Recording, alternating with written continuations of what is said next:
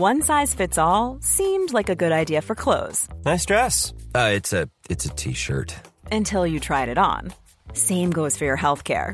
That's why United Healthcare offers a variety of flexible, budget friendly coverage for medical, vision, dental, and more. So, whether you're between jobs, coming off a parent's plan, or even missed open enrollment, you can find the plan that fits you best. Find out more about United Healthcare coverage at uh1.com. That's uh1.com. Hormoner är en naturlig och livsnödvändig del av kroppen. Ändå finns det en stor okunskap kring hormoner och vi märker att många inte känner till hur menscykeln eller olika preventivmetoder fungerar. Den här okunskapen kan skapa en rädsla för hormonbehandlingar eller hormonella preventivmetoder och också göra det svårt att veta om och när man ska söka vård för mensrelaterade besvär. Hormoner diskuteras ofta i media, men ibland saknas en vetenskaplig grund för informationen och osanningar och myter sprids och får fäste. Vi på Babys podcast tror att kunskap kring kroppen och dess funktioner bidrar till en stärkt självbild och ett ökat välmående hos kvinnor. Det är ju just därför vi gör den här podden. Kunskap är makt helt enkelt. Därför vill vi tipsa om en hemsida där du kan få den vetenskapligt grundade fakta du behöver och förtjänar. Hormonguiden.se är ett initiativ av Gedeon Richter och är en hemsida framtagen i syfte att öka kvinnors kunskap om hormoner. Som barnmorska och gynekolog gillar vi verkligen den tydliga informationen med bra bilder, strukturerad genomgång av menscykeln och preventivmedel. Gör dig själv en tjänst och skaffa dig mer kunskap om din kropp och dina hormoner. Besök hormonguiden.se.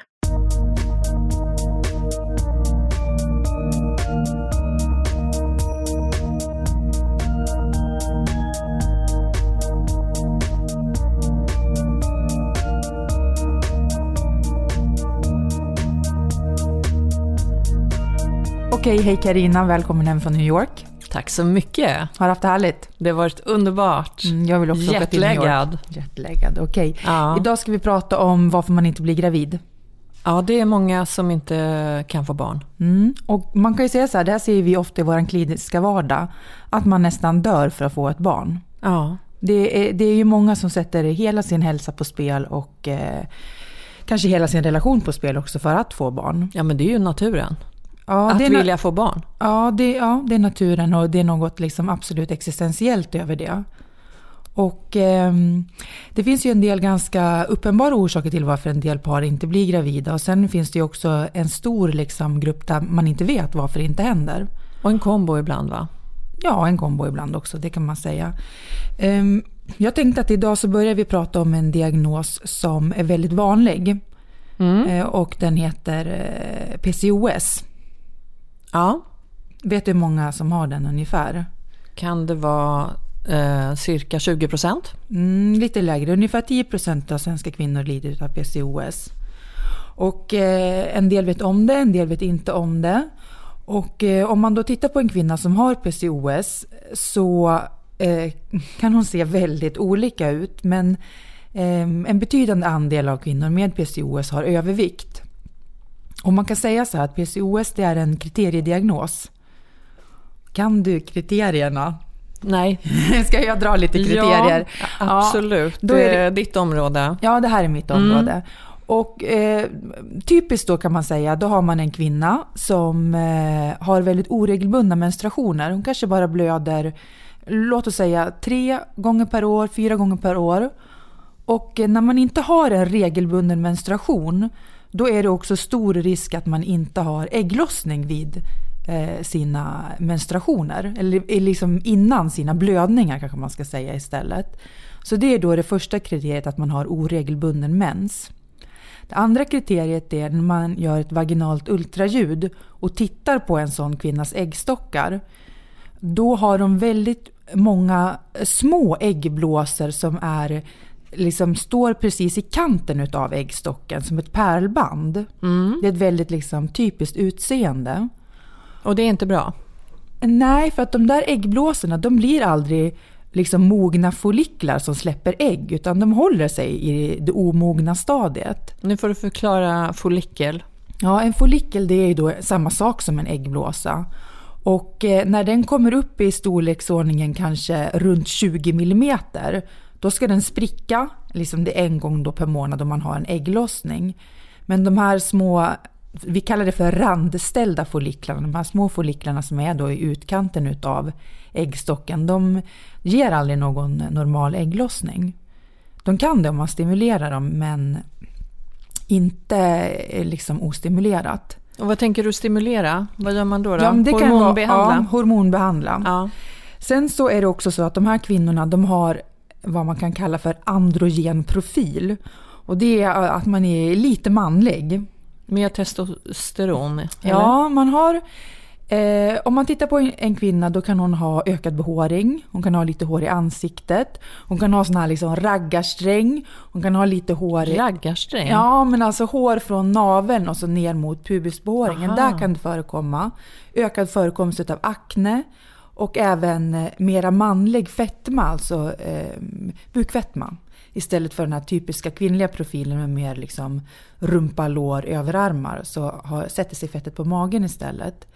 Och sen så när man tittar på de här kvinnornas hormoner då eh, kan det vara så att de är helt normala. Mm. Men när man sen tittar på relationen mellan hormonerna, hur de ser ut, då är det istället ett väldigt typiskt utseende. Men du, om vi backar. Eh, hur kollar man hormoner? Ja, om en kvinna kommer till en eh, gynekologmottagning och har svårt att bli gravid eller har bara oregelbunden menstruation också, då är det ett sätt utav blodprover som man tar. Och det man tittar på då, det finns ju... Kvinnor vi är ju liksom cykliska och komplexa. Och vi är liksom stimulerade av våra äggstockar, eh, av våran fettväv, av eh, hypofysen och hypotalamus. Och det där, det är inte så att det är äggstockarna som bestämmer eller hypofysen som bestämmer utan det är ett väldigt intrikat system. Och en, eh, liksom, eh, vi kallar det, hur ska man förklara feedbackstimulering? De, det, det, det, går liksom som, hormonerna speglar varandra hela tiden. Eh, och det man börjar att kolla på är då två hormoner som heter FSH och LH som utsöndras ifrån hypofysen och stimulerar äggstockarna. Och om man då tittar på en kvinna som har det här eh, syndromet, då, polycystiska ovarier, då har hon normala värden på FSH och LH. Men LH, som är ett hormon som stimulerar ägglossning, det är väldigt högt. Och FSH är kanske hälften utav det. Sen så tittar man på testosteron. Det kan också vara normalt, men åt det högre hållet. Man tittar också på ett hormon som är ett bärarhormon utav könshormoner och det är lågt och det är för att det är väldigt liksom ockuperat utav mycket könshormon. Och det borde egentligen, eftersom eh, då relationen mellan mycket hormon, testosteron då, ute i blodet och det här bärarhormonet är lågt, det är ett tecken då på väldigt mycket könshormon. Så kombinationen däremellan, de här hormonerna och spelet, det är ganska viktigt? Ja, det är jätteviktigt. Sen så tittar man också på ett, hormon som heter, eller ett ämne som heter AMH. Och det är ett, eh, ett ämne som speglar ovarialreserven, alltså hur, hur många eh, ägg har vi som liksom kan leda till en ägglossning. Och där har de väldigt eh, höga nivåer. Så fastän man har svårt att få barn så har man, väldigt högt, har man en väldigt hög fertil potential. Går det att förstå? Ja, ja. ja. Jag tror. Jag tror. Ja. Får fråga, vi får skicka tillbaka frågor i så ja, fall. om någon inte förstår. Ja. Och sen tittar man på östrogen och det är oftast normalt. Mm. Eh, även vid fertilitetsutredning så tittar man också på, mm, hos kvinnan då, så tittar man på de hormonerna som tillhör sköldkörteln och ser att de ligger bra. För har man störningar där kan man ha svårt att bli gravid. Idag pratar vi bara om, om kvinnan, men mannen genomgår ju också om man tittar på, eh, på spermaprov och eh, eh, de faktorerna. Just det, men jag tänker att det är ganska till, komplext. Det är ganska komplext. Vi håller oss till PCOS-diagnosen. Precis. Ja. Men du, jag måste också fråga, PCO säger många kort. Mm. Och det där är S1, PCOS. S står för syndrom. Mm. Och sen är det positiva är faktiskt att de kvinnorna som har det här syndromet... Men det är samma sak? Ja, det är för, alltså kliniskt för mig blir det samma sak. Mm. Eh, men, Fast mer korrekt? Ja, jag tycker man ska säga PCOS om det är Mm. det man har. Ja. Annars kanske det är liksom drag av. Men de kvinnorna som har eh, PCOS, de föder de barnen de vill under sitt liv. De, inte, liksom, de får de barnen de vill ha, men de behöver hjälp. Och sen är det den här twisten då att man blir faktiskt mera fertil när andra kvinnor kanske har väldigt svårt att bli med barn runt 40 så har de här kvinnorna en bättre liksom, fertil potential. Och det är för att då har östrogenet sjunkit lite grann. Så du behöver, alltså det är tiden, det tar längre tid. Därför att du behöver kanske Du behöver genomgå hjälp. behandling. Ja, man kan ju säga så här med eh, hjälp från IVF idag som är väldigt vanligt förekommande, då, då är man game fast Mm. man har PCOS. Det, då har man eh, liksom god chans att eh, bli gravid och få barn. Men det man också har sett då med de här kvinnorna, det är att den här diagnosen, den är ju lite trist för att man har en ökad förekomst utav diabetes, hjärt-kärlsjukdom och fetma. Men om man har en kvinna på sin mottagning som väger, låt oss säga 100 kilo, det är inte helt ovanligt. Och så får man henne att eh, liksom bryta den här spiralen med viktuppgång och istället gå ner i vikt. Då blir hon eh, snabbt mycket, mycket fertilare. Om vi säger att hon går ner från 100 till 95 och även mindre, kanske bara 2-3 kilo, så ökar hon sin fertilitet. Och det är ju någonstans det här att det finns faktiskt inte ett exakt svar på varför det är så, men det är att kroppen så himla gärna vill bli gravid. Det, det ligger för oss, kroppen vill föda barn. Mm. Och då eh, blir hon spontant gravid. Och det är ju för att då... Så man ökar chanserna rent procentuellt ganska mycket helt plötsligt. Ja, ja, absolut, Mm. absolut. Så har man svårt att bli gravid och vet med sig att man har den här diagnosen bakom sig, då eh, är man jättebetjänt av en eh, viktnedgång på 5 kilo. Mm. Så det ska man tänka på att man har kontroll över. Man utreds då alltid eh, om man har svårt att bli gravid. Ja, man utreds om man söker hjälp. Om man tittar på liksom, eh, alla par som vill bli gravida så vet vi att inom ett år är ungefär 85 procent gravida. Eller eh, får en lyckad graviditet. Och eh, om man tar två år så är man uppe i över 90 procent. Men de där resterande 5, 6, 7 procenten, eh, där, där behövs det hjälp. Mm. Det, och, och det är ju ganska många som behöver hjälp att bli gravida. Mm. Så det är ju ett eh, folkhälsoproblem och idag så är det ju också så att vi, eh, vi är som mest fertila mellan 20 och 25. Men det är inte då de flesta föder sina barn.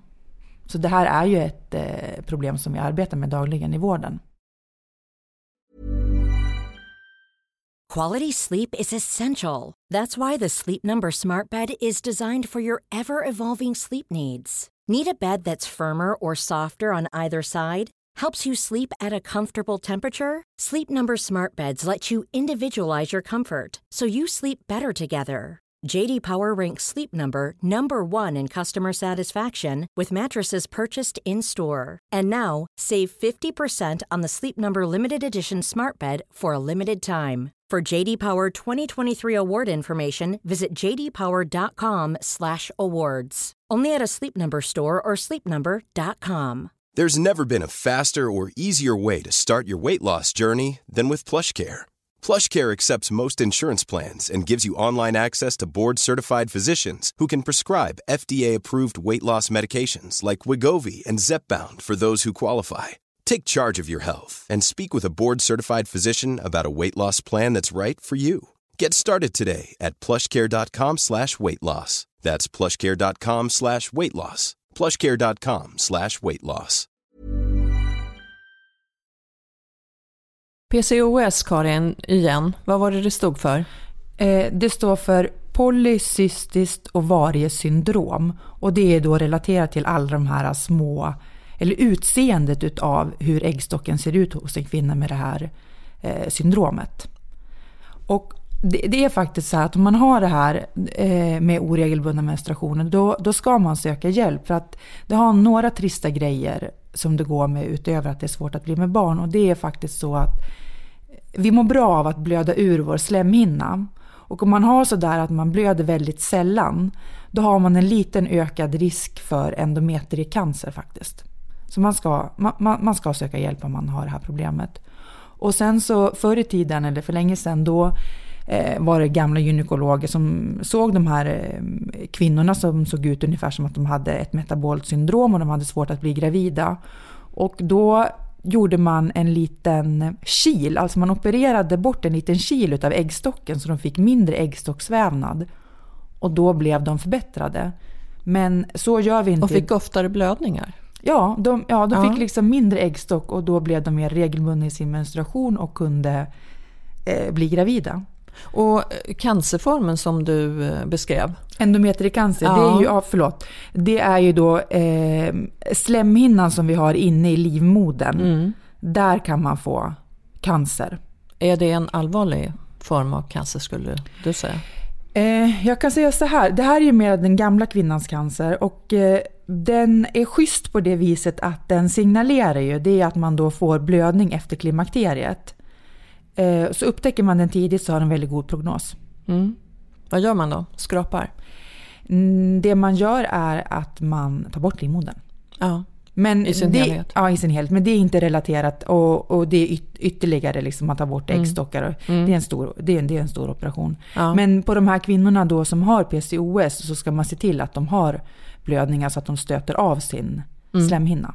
Men du, det är ganska få som får den här cancerdiagnosen ja, det, ändå? Ja, ja det, det är inget, procentuellt? Procentuellt, men det är ändå en ökad risk. Så det ska ja. man tänka på när man har de här kvinnorna. Att man ska söka hjälp? Ja, absolut. För jag tycker att man ska tänka så här, som kvinna, har man regelbundna menstruationer då är det som ett kvitto på att ens hormonella system är rätt inställt. Har man inte regelbundna menstruationer, det vill säga om det hoppar över mer än eh, tre månader, då, då ska man gå till sin gynekolog. Eller sin ungdomsmottagning eller mm, sök, söka läkarhjälp. Mm.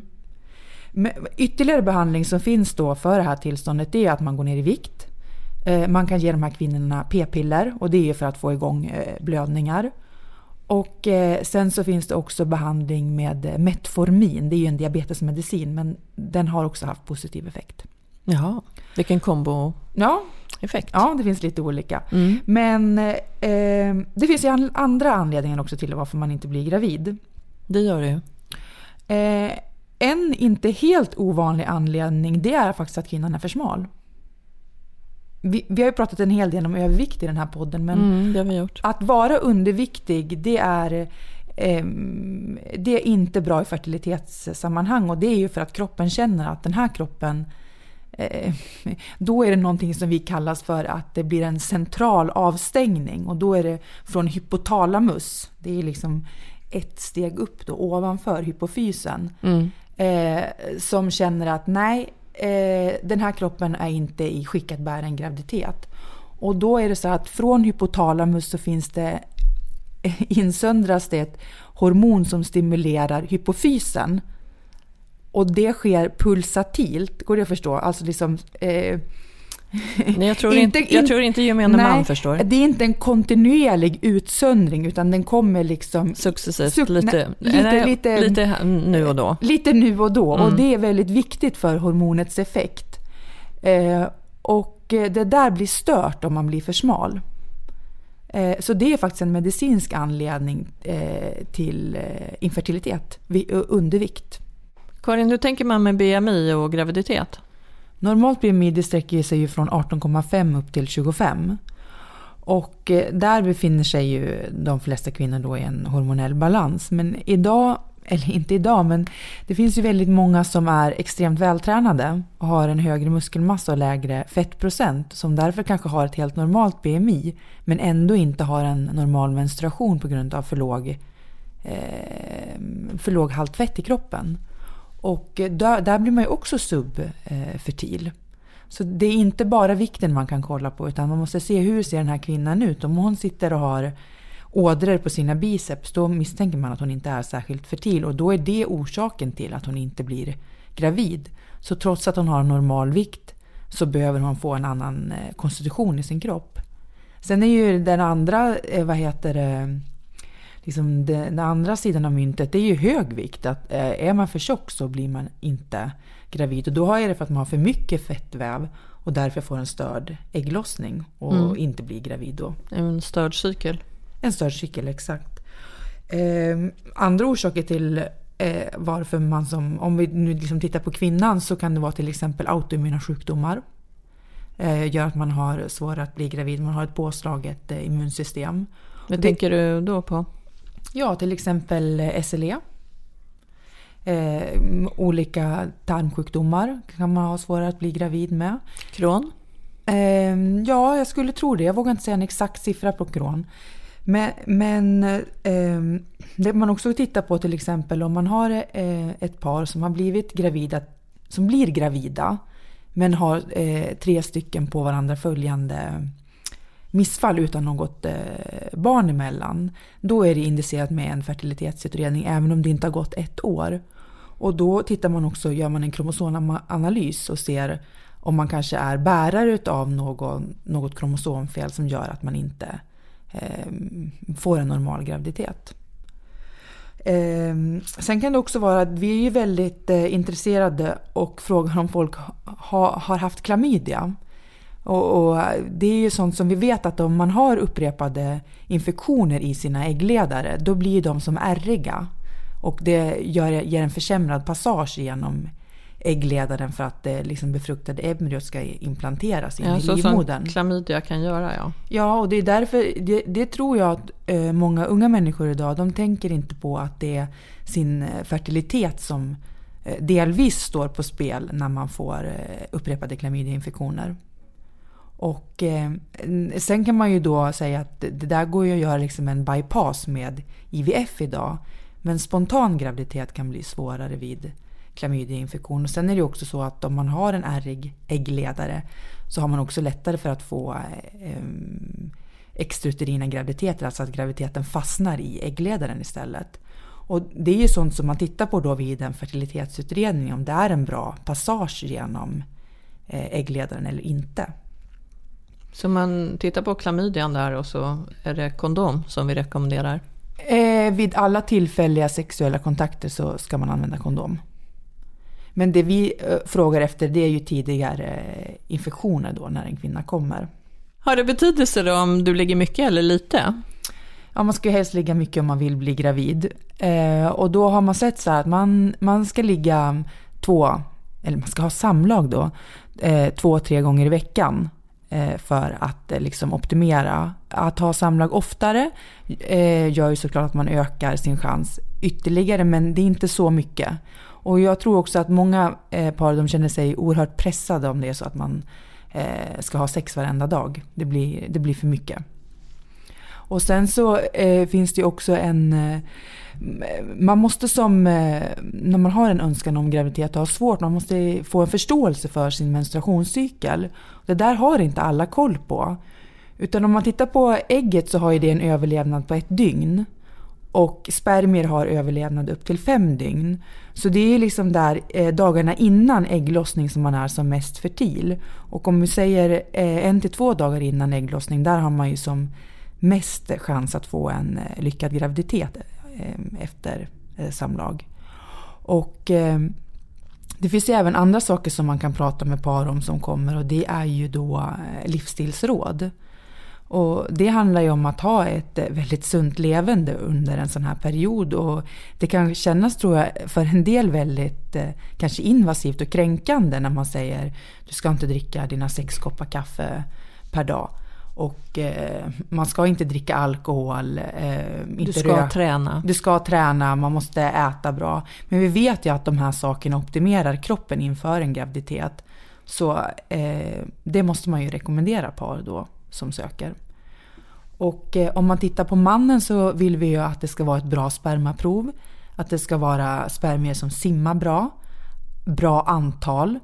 Om det visar sig att en man har eh, liksom ett lågt eh, spermietal eller att de är dåliga simmare, då gör man inte vanlig IVF utan man gör något som kallas för ICSI. Och då liksom hjälper man eh, genomet alltså de generna som spermien bär på, in i ägget. Det behöver, spermien behöver inte simma och attackera ägget vid en IVF-behandling om man tittar på, eh, vid en fertilitetsutredning så är det ju enormt fokus på kvinnan och kvinnans ålder. Och det är ju för att vi vet att äggkvaliteten sjunker med stigande ålder. Eh, men vi vet även att mannens ålder har betydelse för en lyckad graviditet. Och sen så har man också sett att eh, barn till eh, äldre fäder har en i högre utsträckning ehm, neuropsykiatriska diagnoser. Karina, kan man säga så här då, eh, att vi rekommenderar människor, som, eller par, som inte blir gravida under ett års tid, att eh, söka hjälp. Och jag tycker att om man är äldre, om man är runt 40, då ska man söka hjälp direkt. Tidigare? Ja. Ja, jag tycker att det inte är någonting att vänta på, heller inte om man har en PCO-diagnos. Eh, sen kan man säga så här att i Sverige, det ser lite olika ut mellan olika landsting, vilken hjälp man får och vilka ålders, eh, liksom, eh, vilka, vilka åldersgränser man vilka har. Vilka kriterier överhuvudtaget? Vilka kriterier mm. man har överhuvudtaget. Mm. Men någonstans så, liksom tanken är att man ska respektera kvinnans eh, normala fertilitet. Och, och det gäller även liksom, eh, för mannen. Och att man eh, ska liksom kunna, då som man kunna ta hand om barnet under dess uppväxt. Det här var lite grann om eh, varför det kan vara svårt att bli gravid. Jag rekommenderar alla par att söka hjälp om man går över ett år utan en lyckad graviditet. Och eh, jag tycker man ska vara positiv. De flesta människor får ju faktiskt barn och det finns också en hel del man kan göra själv för att optimera sina chanser. Tack för att ni har lyssnat och eh, vi hörs snart igen. Hej då! Hörs snart. Hej hej!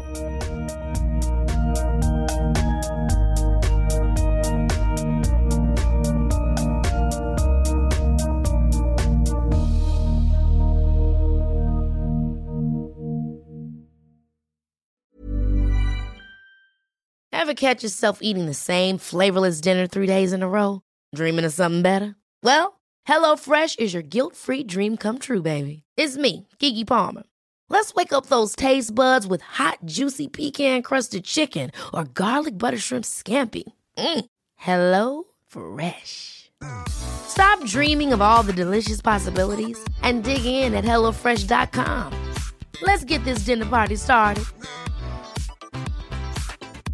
Hi, I'm Daniel, founder of Pretty Litter. Did you know cats tend to hide symptoms of sickness and pain? I learned this the hard way after losing my cat, Gingy. So I created Pretty Litter, a health monitoring litter that helps detect early signs of illness by changing colors, saving you money and potentially your cat's life. Pretty Litter is veterinarian developed, and it's the easiest way to keep tabs on your fur baby's health right at home. Go to prettylitter.com and use code ACAST for 20% off your first order and a free cat toy. Terms and conditions apply. See site for details.